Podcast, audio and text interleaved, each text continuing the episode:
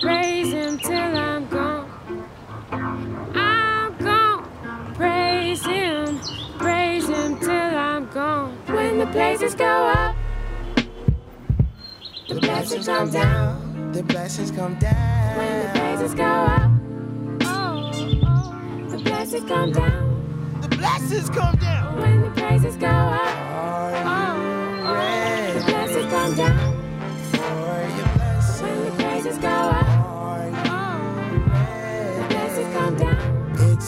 like blessings keep falling in my lap. All right, all right. How we doing, C12? Y'all doing good? It's a good night. It's the best night of the week. Thursday night is my favorite night of the week. So good to see all of you. Hey, before we get started, I got to know how many of you, do we have any like just graduated from college? You walked, you did all that. You're, you're, come on. Raise your hand. Congratulations, congratulations. So proud of you. Hassan was one of them too. There you go, right there. Way to go, buddy. You got your own, you got your own applause. Way to go. Hey, uh, man, it's so good to see you guys, and I'm really excited about tonight, and I'm really even more excited. I got an eyelash in my eye; it's bothering me. Uh, I'm even more excited about what's going on this summer. We got a bunch of stuff going on. Obviously, the Gwinnett Braves game is a lot of fun. The summer kickoff is going to be a lot of fun. You guys are most excited about the kiddie pool full of beverages, I guess. Paying like a ton of money for a macaroni and cheese food truck, but whatever. Get excited about the kiddie pool full of beverages. Uh, whatever, whatever gets you here, I'm okay with. It's to be a lot of fun. Uh, we got some good things going on this summer. But I want to tell you real quick uh, why we do these things, just so you know. Obviously, we we like to have fun. I think Christians should have the most fun out of everybody. We got something to have fun about, you know. Uh, but it's not just for fun. We- We're not really in the business of entertaining you. Uh, I'm not an event planner. I, I actually hate planning events. It's not my thing. But uh, we do do it for a reason and I want to tell you what that is if you don't already know. Man, really two reasons. One of them is we believe that community is super important to your life. It's, it's one of the most important things, actually. And we want to give you an opportunity to connect with other people your age, maybe in the same kind of you know place in life that you're in. And so we do things outside of church to give you that kind of opportunity. And I know you got friends at school, friends at work, friends everywhere in your neighborhood. Is that still a thing? Do you play with kids in your neighborhood like you did? Maybe not. Uh, you got friends everywhere, but hopefully here at C12 you can find a solid group of friends that you know may not be perfect and may not be completely rid of drama. Y'all know Christians still have drama. It's a thing. It's okay. It's okay. It may not. We're not perfect. But uh, one thing we do have in common is that we believe that Jesus Christ died, He rose again, and He's come to give us life and give it abundantly. And I believe that because we have that thing in common, there's power in our community. And so we want to give you opportunities to connect in community. And then also, uh, not just you, we want to give you opportunities to invite other people to connect into community. And uh, I don't. If you got friends that maybe have given up on church, maybe they uh, don't like church anymore, maybe they uh, have tried it out, maybe they're not into the God thing anymore. Well, then inviting them to a Thursday night service where we're going to have worship music and this guy's going to teach out of the Bible. Uh, they may not come to that, but there's a good chance that they'll come to something with a kiddie pool full of beverages. You know, so. So we want to give you opportunities to invite other people into our community, and uh, I believe that God will do some great things with that. So I hope you take the opportunity to do that because I can't do that for you. So it's all up to you. So go get them. Well, how many of you came last week to the beginning of the Blessed Life? Obviously, we're being inspired by Chance the Rapper and uh, and what it means to have blessings and live in the blessed life. I, I really I love this series and the idea of what we're talking about. Uh, but I got to be honest with you, I had the idea of the series, and then I got into it, started studying it, and I thought, oh my goodness, I, I may have gotten in over my head with this topic because it's really complicated and it's really hard to talk about because we just throw out the word blessed, we just throw out the word blessing and we, it's really a, a, tough thing to define. And so we're going after it for these three weeks, just doing our best to define and, and, learn what Scripture says about what it means to be blessed and to have a blessed life. And so we started it last week, and I want to kind of catch you up. If you weren't here, uh, let me just review a little bit, or if you were here, maybe it'll help to remind you a little bit. The first thing we did is we defined uh, what blessed means. And so we're looking at this passage of scripture in Matthew chapter 5. It's kind of the, the, the big passage in the New Testament where Jesus talks about what it means to be blessed. And so if you remember, it's blessed are the poor in spirit, blessed are the meek, blessed are all these things that list out. And so we want to know, well, what does scripture mean? And so we looked at the Greek word. Hello, anybody love Greek? yeah. Uh, we looked at the Greek word, which I, I, have a hard time pronouncing. I even went on Google uh, today and said, How do you pronounce this word? And I kind of forgot already. It was something like Makareas. It kind of sounds like Macarena. Uh, Macarena. It kind of sounds like that, but it's not. Anyways, it's an M word, and uh, the word the, the word literally means this. It means to be fully satisfied in Jesus to be fully satisfied in Jesus. Now, already that definition kind of butts heads with what we normally use the word blessed for, right? We, we normally use it for good things that happen in our life. I'm blessed because I just, you know, got a new boyfriend or something. Like that's we use the word only for good things that happen in our life, but yet scripture tells us that the word actually means to be fully satisfied in Jesus. And so, the biggest thing that you need to know going into it is that being blessed is an internal condition, not external circumstances. Living a blessed life and being blessed is about internal conditions, not external circumstances. And that's extremely important, important for our conversations over the next few weeks. But like a, a good father does, uh, our Heavenly Father, God, loves to give good things to His children. He loves to give good things to His children. He desires to give you good things in your life. In Matthew chapter 7, verse 9, Jesus is talking to a group of people and He says this He says, Which of you, if your son asks for bread, will give him a stone? Or if he asks for a fish, will give him a snake? You wouldn't do that. It says, If you then, though you are evil, if you know how to give good gifts to your children, how much more will your Father in heaven give good gifts to those who ask Him? So, our God, our Heavenly Father, loves to give us good things. And, and you got to know that. That's, that's what He wants to do. He wants to give us good things in our life. I think about my own son, seven months old. I'm already loving buying him things. I, I, spend way too much money on buying him uh, clothes and shoes that he grows out of in like one month. It's ridiculous. I don't know. It's kind of a waste of money, but I just love giving him good things and new toys, and he has no idea. He'd rather play with our remote control, even though I've bought him a ton of other like toys to play with. He, he doesn't really know, but I love giving him good things. And it's not necessarily just because I want him to have a good thing. Really, it's because I want him to understand that the good thing reminds him of the good giver. And I want to establish a relationship with him where when he has this good thing, he's reminded of the person that gave it to him. And there's this relationship between me and my son, uh, hopefully, where, that, where when he sees a good thing or has a good thing, he's reminded of the giver, you know? And, and I think that's just like our Father.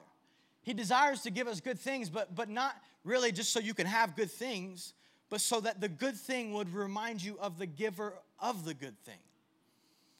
He wants to remind you of his goodness, of his faithfulness, of his provision in your life, of his security. He wants to remind you of all these things. And so he loves giving you good things. So when you get a new job, you got to know that the uh, good job is the avenue by which God wants to bless you. So it's the avenue by which He wants to remind you of His goodness. He wants to remind you of His faithfulness in your life, that He never left you nor forsake you. He was watching out for you. He gave you this job. So the, the job isn't necessarily the blessing, it's the avenue by which He delivers the blessing of you being fully satisfied in Him when you understand His goodness and His faithfulness and His characteristics. And what's even more crazy is that God can use even the pain in your life to bring you blessings. God can use even the pain in your life to bring you blessings. I was thinking, uh, how many of you, actually, I want to ask how many of you, maybe some of you, don't raise your hand, maybe some of you, you've been through like a breakup in a relationship, and in the moment, it was extremely painful. In the moment, you were like, this is awful. This is the worst heartache I've ever experienced. And you were up all night crying for days or maybe weeks and hopefully not years. Hopefully you got over it. But but it, it broke your heart. It was painful and it was rough. And then maybe weeks, months, whatever, however long it took, maybe down the road at some point you looked back and you thought, wow, I'm so glad. I'm so glad that God allowed me that pain because He had something better in mind. You know, he, like, like He caused this to happen because He had a future blessing for me. And so it's just an example of how God can work through your pain to bring you a blessing. But I realize that when we talk about uh, God using pain to bring blessings, we're all coming to the table with, with different pain. And maybe you're like, Austin, that's a great example, but you don't know my pain. And there's no way that you can say my pain is a blessing. And I would completely agree. And so I want to just kind of give you some context behind this conversation. It's a large, large conversation about pain and blessing, but I want to just give you some context to give us some clarity for where we're going. Um, just because God can use our pain to lead us to a blessed life doesn't mean that He caused the pain to happen. You got to know this. This is, this is crucial. Just because God can use the pain to lead us to a blessed life doesn't mean that He caused that pain to happen. You need to know this. You and I live in a cursed world cursed, it's evil, it's broken, it's sinful. It's the world that we live in. And because of that, you and I experience pain, hurt, heartache, rejection, loss, death. We experience some deep, deep things, disease. That is a result of the cursed world that we live in, that's broken. And so we experience these things. And one day, Jesus will return and he'll remove all of that when he reconciles heaven and earth together. And there will be no more of that, and that'll be a great day. But until then, it's a fact of life that it exists, and you can't escape it. And you and I will face it. And some will face it differently than others, but it's just a fact of life. And so, what I don't want you to hear me say is that uh, God causes those things to happen to you and so, if you would just realize that He's trying to bring you a blessing in the middle of the pain, then you would be a better person. I'm not saying that. You, you can't tell me that, you know, my, my mother in law is suffering from ovarian cancer and that it's just a blessing hidden in disguise. I'm sorry, you just you can't tell me that. No, it freaking sucks. It's not a blessing at all. You can't tell me that uh, people are committing suicide but somehow it's a way that God's just really just trying to bless us. And it's no, no, it's not. It's evil. It's corrupt. It's a part of the broken world that we live in. You can't tell me that little children are being raped by grown men, and yet I'm supposed to believe that it's a blessing. So I'm not saying that. You understand? I'm not saying that those are blessings. What I am saying is that our God is so good that even through the evil and the terrible tragedy that we experience in this broken, cursed life, He's so good that He can allow good things to come into your life and He can allow you to have a blessed life and experience full satisfaction in Him even through those things. Not that He caused it, but even in the middle of it, you can be fully satisfied in Him. And so I just want to make that clear because I think that's an important distinction of when we talk about God can bring blessing in your pain. Living blessed is me inviting God to satisfy me in all situations, not calling all situations blessed. It's inviting God to satisfy me in all situations, not calling all situations blessed. So, we good? We on the same page here? So, I want to read the scripture that we uh, started with last week in Matthew chapter 5 and uh, just kind of walk through it together a little bit. But Jesus lays out in Matthew chapter 5 um, the inner attributes of someone who is blessed. So it's really cool that, that Jesus doesn't just say, hey, you can be blessed and fully satisfied in me, go get it. no, he actually lays it out of here's what you can go after if you want that life. So page 968 if you're looking in your Bibles. If not, we'll have it on the screen. Anybody got coffee? Cool. verse, uh, let's look, verse 3 through 10. Verse 3 through 10. It says this. It says, uh, Blessed are the poor in spirit, for theirs is the kingdom of heaven. Blessed are those who mourn, for they will be comforted. Blessed are the meek, for they will inherit the earth. Blessed are those who hunger and thirst for righteousness, for they will be filled. Blessed are the merciful, for they will be shown mercy. Blessed are the pure in heart, for they will see God. Blessed are the peacemakers, for they will be called children of God. And blessed are those who, per- who are persecuted because of righteousness, for theirs is the kingdom of heaven. What's interesting to me is that every single one of these is an inner attribute except for that last one. Every single one of them is an inner condition. So I want to spend the rest of the night, just a few minutes, talking about the first one. The first, uh, it's called a beatitude. Beatitude, verse 3. Because the rest of them actually flow from that. So if the first doesn't exist, the rest can't exist. They all flow from the very first one. So it says this Blessed are the poor in spirit. Aren't you glad it doesn't just say, Blessed are the poor? That would be awful. You'd be like, Sweet, I'm going to get my degree in college so I can be poor. That sounds sweet.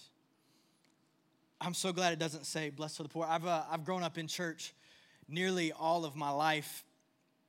I don't know why I said nearly, literally all of my life. I've grown up in the church.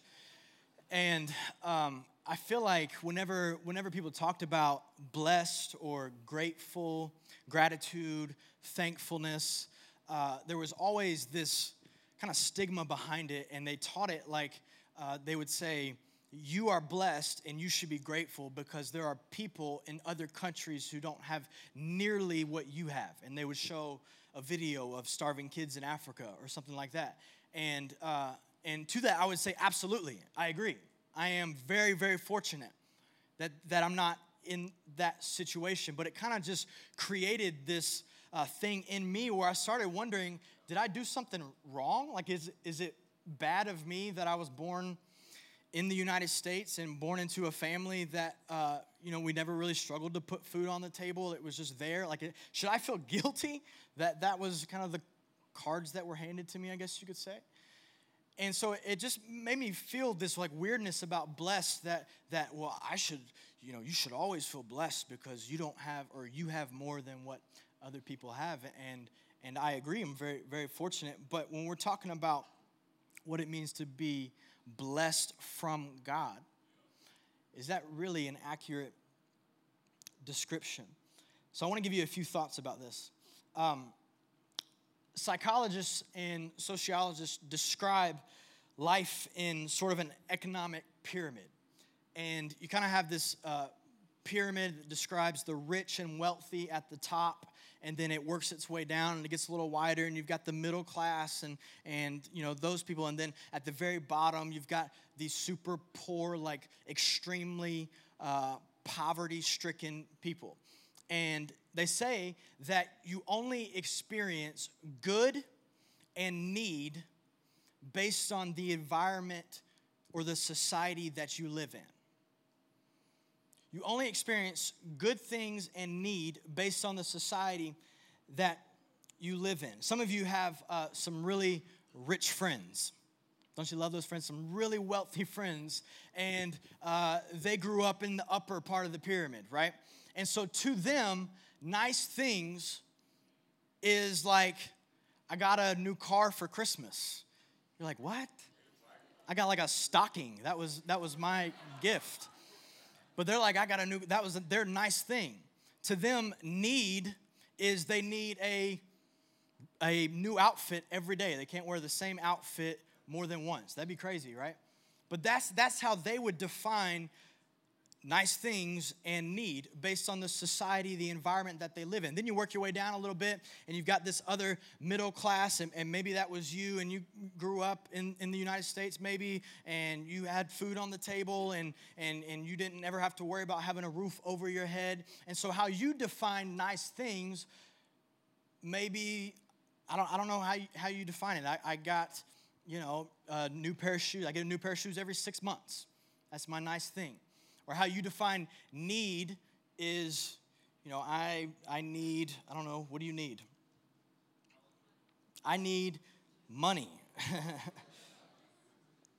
I don't know how you define it, but it's different than what people at the top. And then you get even lower than you, okay? Then you go even lower than you to the people in Kenya. I'm going to Kenya this summer. Anybody else? Anybody, are you here? Anybody? People going to Kenya? Okay, okay, cool.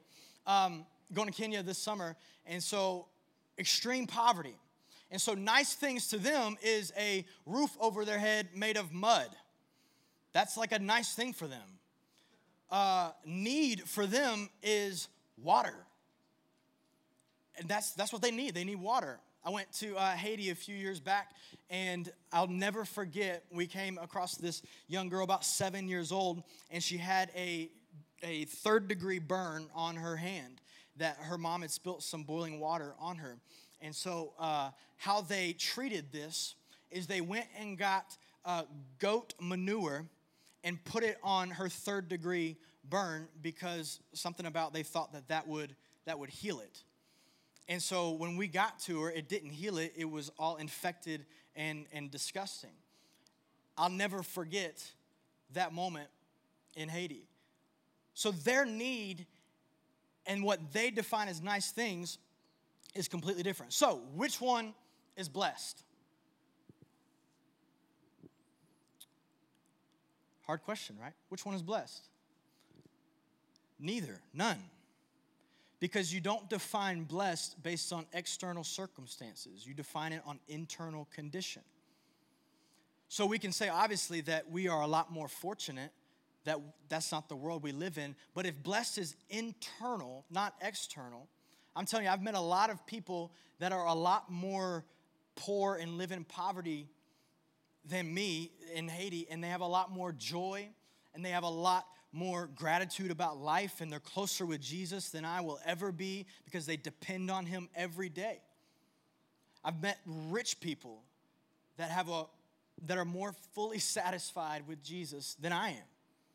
So you can't define blessed based on external circumstances. It has to be an internal thing. Anyone who tells you that you're blessed if you have more money or that you're blessed if you have nothing has not studied the Bible.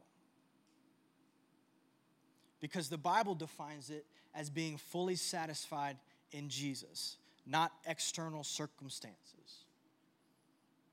So thankfully, Jesus doesn't say, Blessed are the poor. He says, Blessed are the poor in spirit. What does that mean, the poor in spirit? Well, once again, I went to the Greek. I know you guys don't care about the Greek, but the word for poor in the Greek is translated to mean beggar. Beggar, lacking in anything. Literally, a, a destitute place of no hope, and I have nothing to offer. That's what it means to have that poor poverty mentality in spirit. Doesn't mean that I am insignificant or that I have no value. That's not true. It means that I am, listen up, it means that I am sinful and rebellious and utterly inadequate to reach God. I am completely spiritually bankrupt and I can't do anything to get to Him. I have nothing to offer this. I have nothing to bring to the spiritual table without the mercy and grace of Jesus. I bring nothing without Him. That's what it means to be poor in spirit. I think most of us understand this theologically like the reason I need Jesus, you know, at the moment of salvation is because it's by grace alone and, and through faith. So at the moment of salvation, uh, I can't get to Him just by myself. I need Jesus. So we understand that. We pray the sinner's prayer, and then we're good. And it's like we're on a, a zero to 10 scale. And the moment I say the sinner's prayer, I get salvation, I automatically jump to like a three. You know, and then I'm at a three, and then, uh, you know, I'm walking with Jesus and I, and I memorize some scripture, or maybe I read through the whole Bible, and now I'm at a five. And then I, I really conquered that sin that I was struggling with. So that put me at a seven. And it's like we're on this, this journey of getting to a 10. And, and I just want you to know that it's not true. That Jesus said, Blessed are the poor in spirit. Not just at the moment of salvation, throughout your journey with Jesus. A, a, a posture of, I have nothing to offer this, and I'm at a zero every day when I wake up. Not that I need salvation every day, but my posture in my walk with God is I'm at zero and I have nothing to offer without the mercy and grace of Jesus Christ. I'm in desperate need of Him because I cannot do this. That's what it means to be poor in spirit. And, and, there is spiritual maturity and that kind of thing, but that doesn't come without the power and the grace of Jesus. So every day I'm at a zero in desperate need of Jesus. That's what it means to be poor in spirit, to be spiritually bankrupt. Listen up, you may want to write this down. Maturity doesn't happen at the sinner's prayer, maturity stays in the sinner's prayer. It's not something that just happens at the sinner's prayer. Maturity stays in the sinner's prayer. That I never leave that. God, I'm desperate for you, and without you, I've got nothing to bring to the table today. I've got nothing without you. And you can always tell when someone thinks they've grown out of the sinner's prayer because they grow out of loving other sinners. You can always tell when someone thinks they grow out of the sinner's prayer because they grow out of loving other sinners. And many people, probably some of your friends, have uh, given up on church, Christians, maybe even Jesus because they met people who weren't poor in spirit, they met people who were rich in spirit. People who had this I'm better than you mentality. Maybe you've walked through that. Maybe you've experienced that. I, I bet you the majority of 18 to 25 year olds, kind of our community, have given up on Christianity. And the reason is because of their past experience with a Christian or with a church. And because most of our experience with other Christians consists of, I just feel like, like they're somehow better than me. And I feel like they're looking down. You catch what I'm saying? Isn't that the case for most?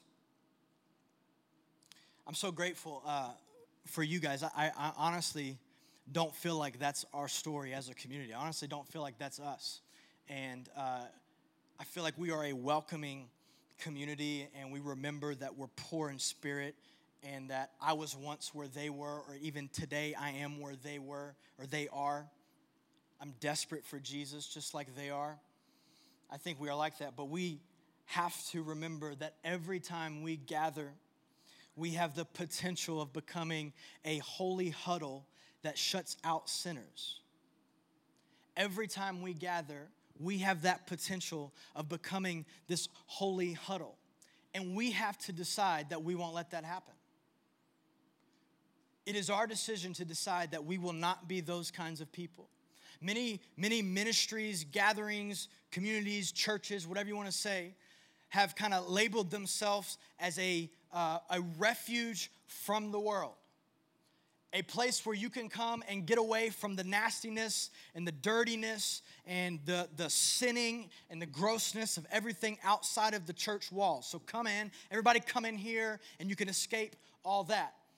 But I want you to know, as long as I'm here, if maybe if you're new, let me just introduce myself to you. Uh, as long as I'm here, we will fight to be a refuge not from the world, but for the world. So everyone who is out there, disgusting, sick, nasty, whatever, sinning, please come in. We are a refuge for you. We're not trying to get in our holy huddle and get away from you. We're saying we are for you. And you know why? Because I'm the same person. I'm poor in spirit. I've got nothing to offer. I've got nothing. I'm desperate. Desperate. Just like the person who doesn't look like me, just like the person who doesn't vote like me, just like the person who doesn't act like me or talk like me or listen to the same music that I do. I'm desperate for him. And we will be a refuge, not from the world, but for the world. Come on in, the doors are open.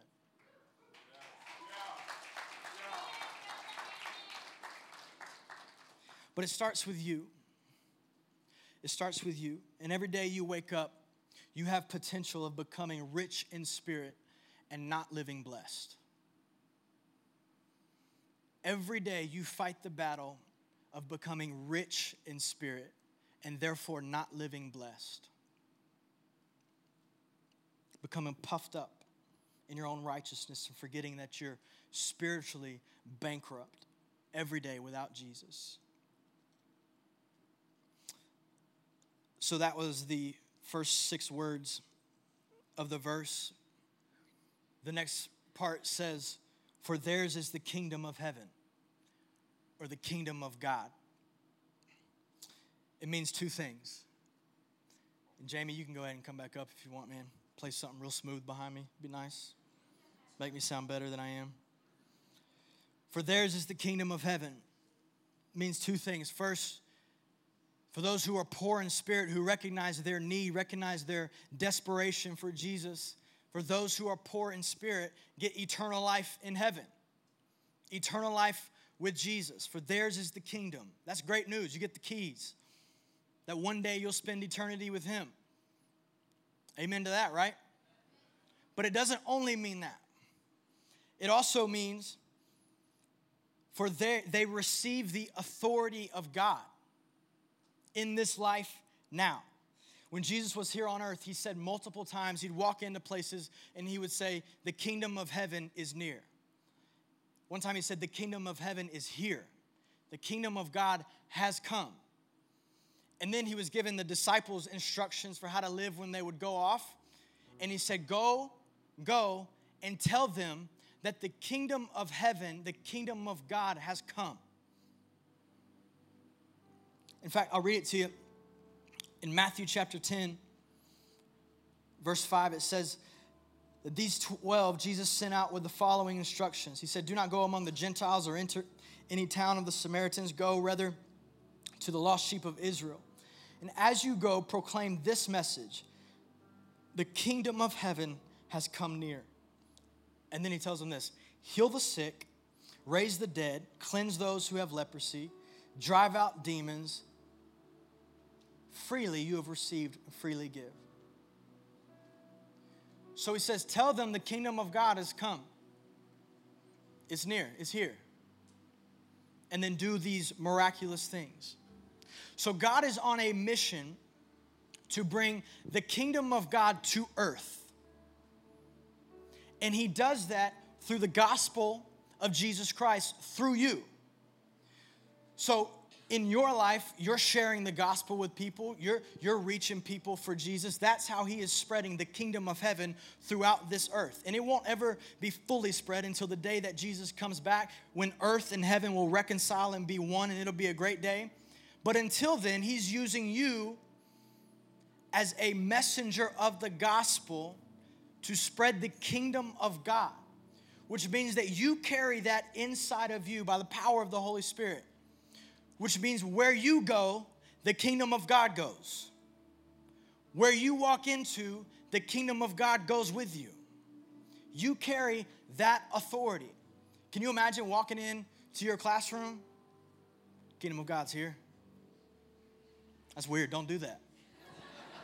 Don't do that. But but literally, where, where you go as a follower of Jesus, as a carrier of the Holy Spirit, where you go, the kingdom of God goes the authority of God goes with you, the power of God goes with you. So, isn't it crazy that the verse starts with, Blessed are the poor in spirit? Like this, you got nothing to offer, you're desperate for Jesus every day, I need him. And then a few words later, it says, For theirs is the kingdom.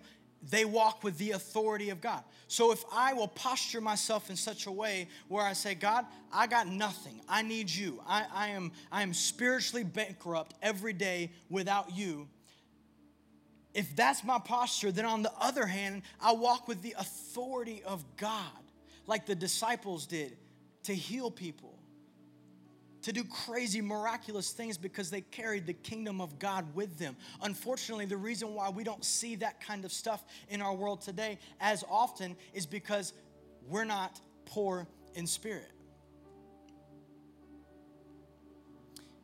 So imagine if more of us would go after what it looked like to be poor in spirit.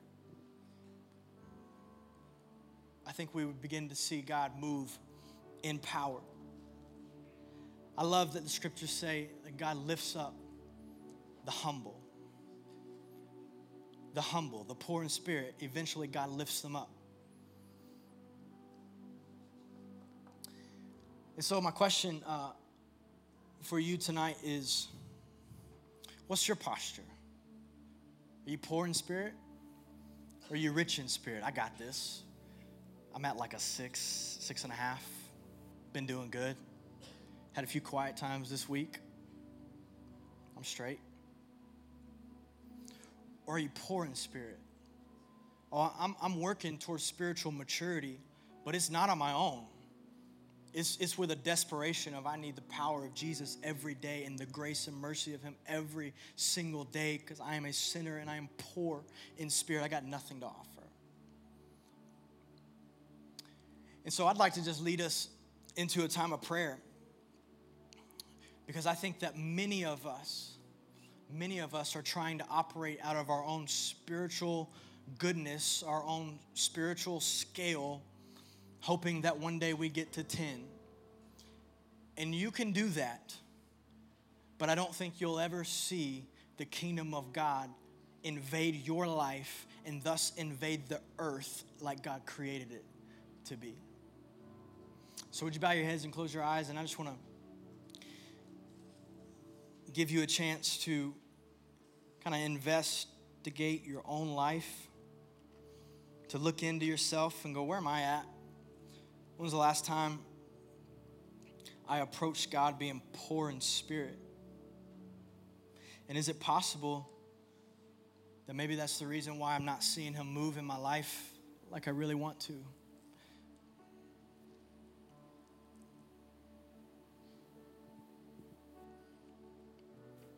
Is it possible that that's where it's breaking down?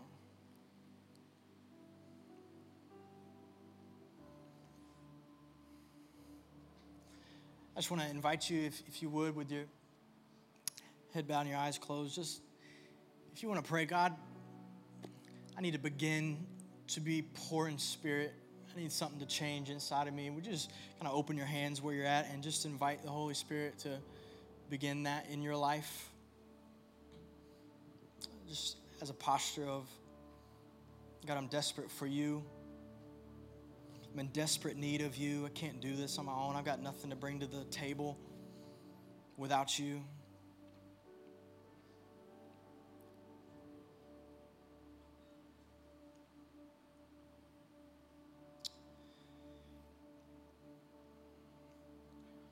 And then I want to ask you to do something else.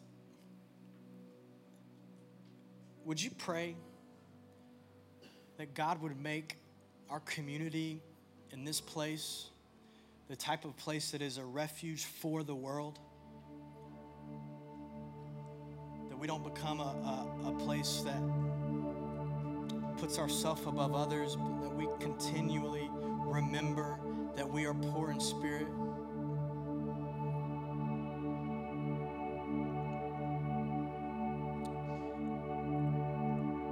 Don't believe in taking a break over the summer. I don't believe in going a little bit lighter and just maybe taking a little spiritual break and just having a little fun. I don't believe in that. I think it's time to pick it up.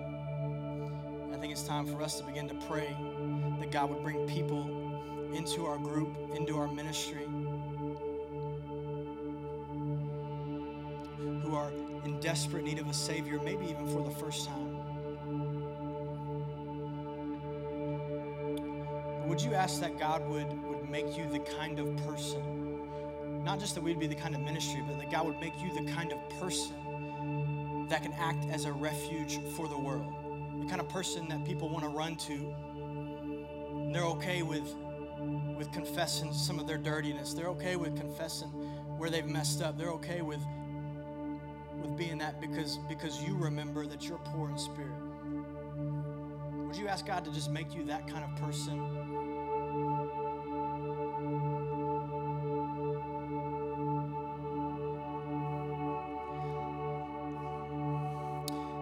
Pray that over our group and over each of these young people as individuals.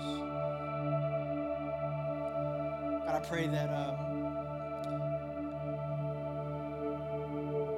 I pray that we would be so poor in spirit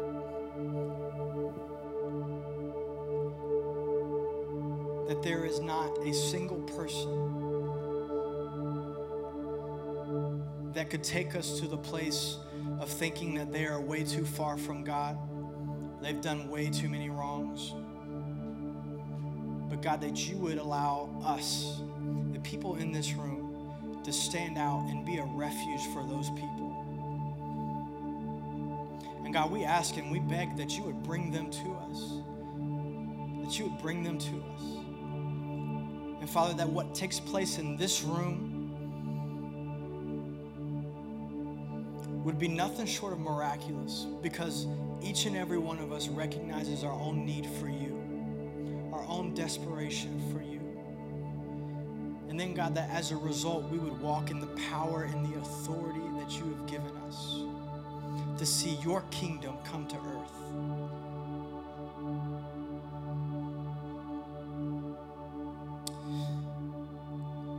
So, won't you do that in us, Father, we pray.